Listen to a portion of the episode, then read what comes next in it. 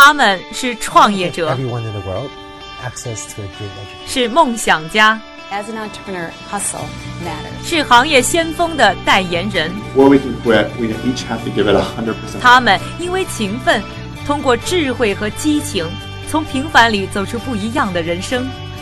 我是一加，这里是创业美国，带你了解美国前沿创业者成功背后的故事。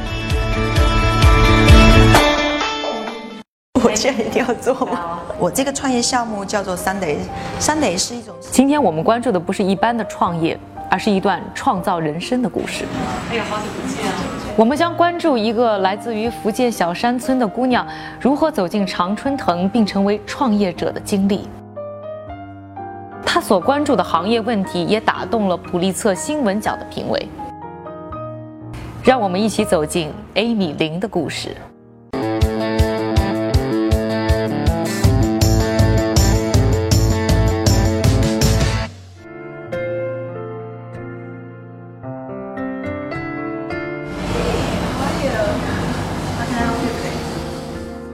在一个蛮小的圈子里面，我是圈子里面第一个去上大学的人。想买一个一个粥什么的，那 soap 跟 soup 完全就分不清楚。攀比特别严重，大家都是跟我这么讲的。为什么不花四年的时间开店呢？去哥大达到你的目的了吗？对，我是真的很想把这个品牌做好。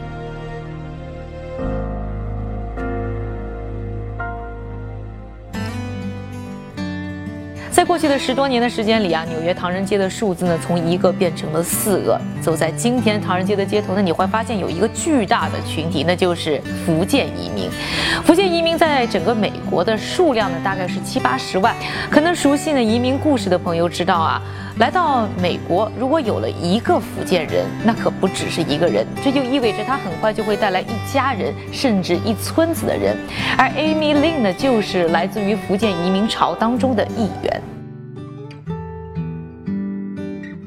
几年前来的，十年前，那时候你多大？十九岁。当时是过来看我爸的，七岁的时候，那我刚刚去上学，然后上学第一天回来的时候，我又找不到我爸，到处找找不到我爸。后来听说他到美国去了，都没有跟你一个正式的告别。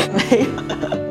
这是我们来美国看他时拍的第一张照片，这个就是我爸，这是我弟，我妈，这是我。还有我妹，因为我我从小就没有跟我爸一起长大，有的时候会觉得，我希望说我爸可以教我一点东西。我不知道他有多辛苦，直到有一天，然后我妈有有一次跟我讲说，我爸是过来，他是刚刚他真的是从洗碗开始的，他把赚到的钱都寄回家去。我爸说美国这边的水特别好，他说可以治伤口，做厨师的时候要切菜切特别快，就手上就很多伤口。然后他说，只要在水下冲一下，第第二天、第三天就好了。我当时很小，就说：“哎呀，美国的水跟中国的水都不一样啊。”其实现在长大了也知道，说其实是他可能真是太忙了，他连比如说去包扎的时间都没有。出国的人多吗？你们村子里就很多都是都是。基本上都是留守老人跟妇女。哎，那你这些村子的村村友，你的同乡离开了自己的故乡，来到美国，那他们一般是一个什么样的生活的状态？纽约这边，应该百分之五十的外卖店都是我们那一代的人，现在也很多人就开始开美甲店了。你对自己的美国之梦有没有一些什么设想？当时不是很想来，但是就觉得，因为我不知道，不不确定。但是我听说过很多移民的辛酸史，真的是害怕。就就我我现在还记得坐飞机的途中，我就就一直哭。那你到了美国以后，你最先做的是什么？当时英文特别不好，比如说我去店里面买东西，想买一个一个粥什么的，那 soap 跟 soup 完全就。分不清楚。刚开始是学语言开始的。说你的家人当时对你有些什么期待？这边的很多华人，特别是我们福建那边的人，就是很多时候我们不会讲英文。我爸就他觉得是有苦说不出的那种感觉。然后他说：“你可不可以去学一些法律之类的，当个移民律师？”在纽约啊，说到福建人，可能大家首先想到的一个词就是餐馆。在纽约五千多个外卖店当中，有差不多百分之九十的店啊都是福建人开的。不过，Amy Lin 不想像自己的同乡人那样，仅仅是满足于开了一个餐厅或者开一个指甲店。他希望自己的人生可以有所不同。你怎么就说想着要花这时间去上学呢？我是村子里面第一个去上大学的人，大部分人都是没有，就是不是很注重教育吧。但是我们有另外的一条路，就是生计。觉得教育对你来说并不一定有太大的用途。对，当时就大家都是跟我这么讲的，就是说你为什么不花四年的时间开店呢？你浪费了四年的时间，你出来之后你赚到的钱也不一定比开店的人多。呃，我所有的同学基本上都是跟我这么讲。我当时就很坚持，我觉得上学不一定是为了赚钱这一块吧，我觉得是开眼界。你爸妈支持吗？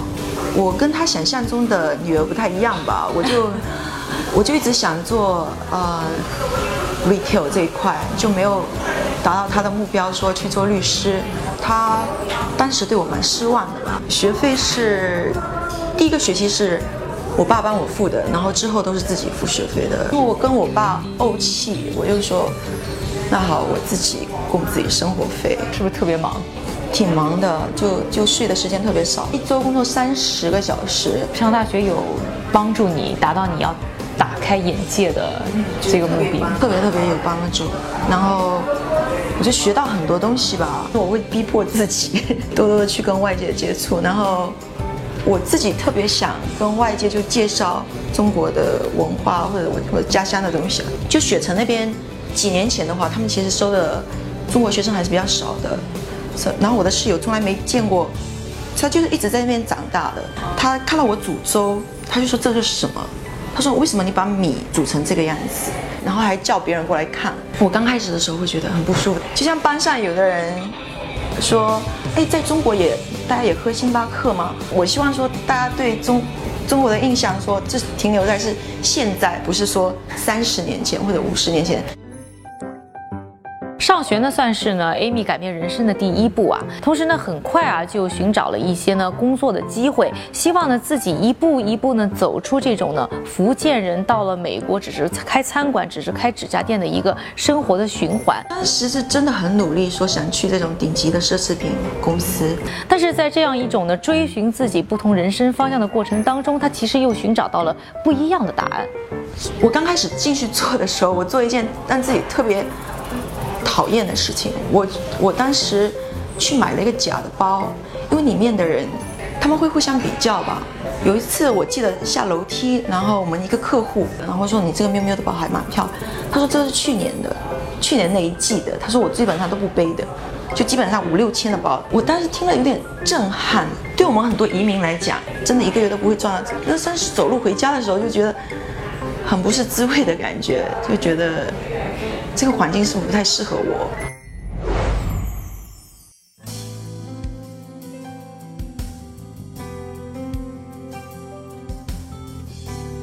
为什么想开指甲店呢？指甲这个行业确实是门槛比较低，跟做头发比起来，而且它消费的频率特别高，客户基本上每一周都会回来，而且是一个其实是个很大的行业，利率也不算低。怎么拿到的这个第一笔资金？当时的话就就想说要不要跟亲戚朋友借钱之类的，我其实当时也没多少储蓄，就到处问啊什么的。后来一共借了多少钱？十几万吧，挺大一笔风险的。我经常会做这样的事情，就不给自己退路，我觉得是最好的选择。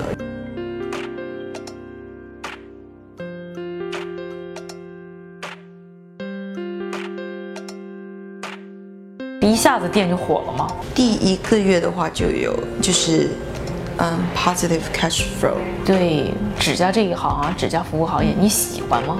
我特别喜欢。对新的移民来讲，说跟做餐厅、做餐饮业来说，真的是轻松很多。二零一五年春天，《纽约时报》推出了调查纽约、加州多地美甲沙龙工人害人生存境况的系列报道。据报道。这些美甲工人大多为亚裔和拉美等地区的新移民，拿着自上世纪九十年代就几乎未变的薪资，支撑起了纽约等地自两千年以来爆炸式增长的美甲店。他们中很多人饱受雇主盘剥甚至打骂，而更大的风险还在于长期身处充满有害化学物质的恶劣环境下工作，使他们自身以及下一代的健康都受到严重损害。这项历时一年多的深度调查报告，最终获得了2016年普利策新闻奖提名，而它引起的全美轰动和热切关注，更直接促使纽约州州长签署美甲从业人员权利法案法令。effort to help women who work in nail salons. 现在美美国或者说纽约，就你知道大概有多少指甲店？当然是纽约有五千多家，基本上纽约的指甲店比星巴克还多，因为这个行业刚开始是由真是移民起家的，的这个行业问题特别多，有一些区确实给员工的待遇是不太好的，工资是很低，三十到五十块钱一天的工资。我刚进的时候，他们他们有跟我讲过，他说，哦，如果没有结婚的人，可能就是不容易怀孕之类的。这个行业里面真的就是很多化学物质，指甲油更是各种呃去甲油什么的。就我们这里，我们是不做延长的，做延长的时候那个味道特别重，所以我们是坚决不做这种。所以一般的指甲店都是有很强那种化学的味道。就旧式的指甲店里面会有。所以你当时就想说，这个行业需要改。我一直很希望说做一个美甲店，能够改变大家对传统美甲店的看法。想要收看我们的视频版，欢迎在优酷上搜索“创业美国”观看。另外还要广而告之一下的是，从这一期节目开始，我们还推出了 V 二看公司的系列短片，通过我们三百六十度无死角的摄像头，带你一起身临其境来到美国创业公司的前线，一起了解创业的乐趣。具体的收看方法，请在微博、微信上搜索“创业美国”，关注我们。感谢你的收听，我是一佳，下期节目我们再见。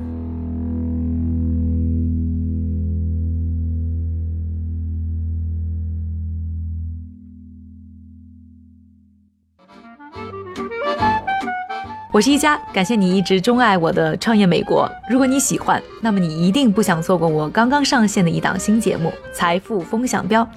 我这样一听呢，就和挣钱有关。没错，未来一年的时间里，周一到周五每天早上七点，我会告诉你五百个全球最新有关财富的情报，五百个我对财富趋势的独家点评。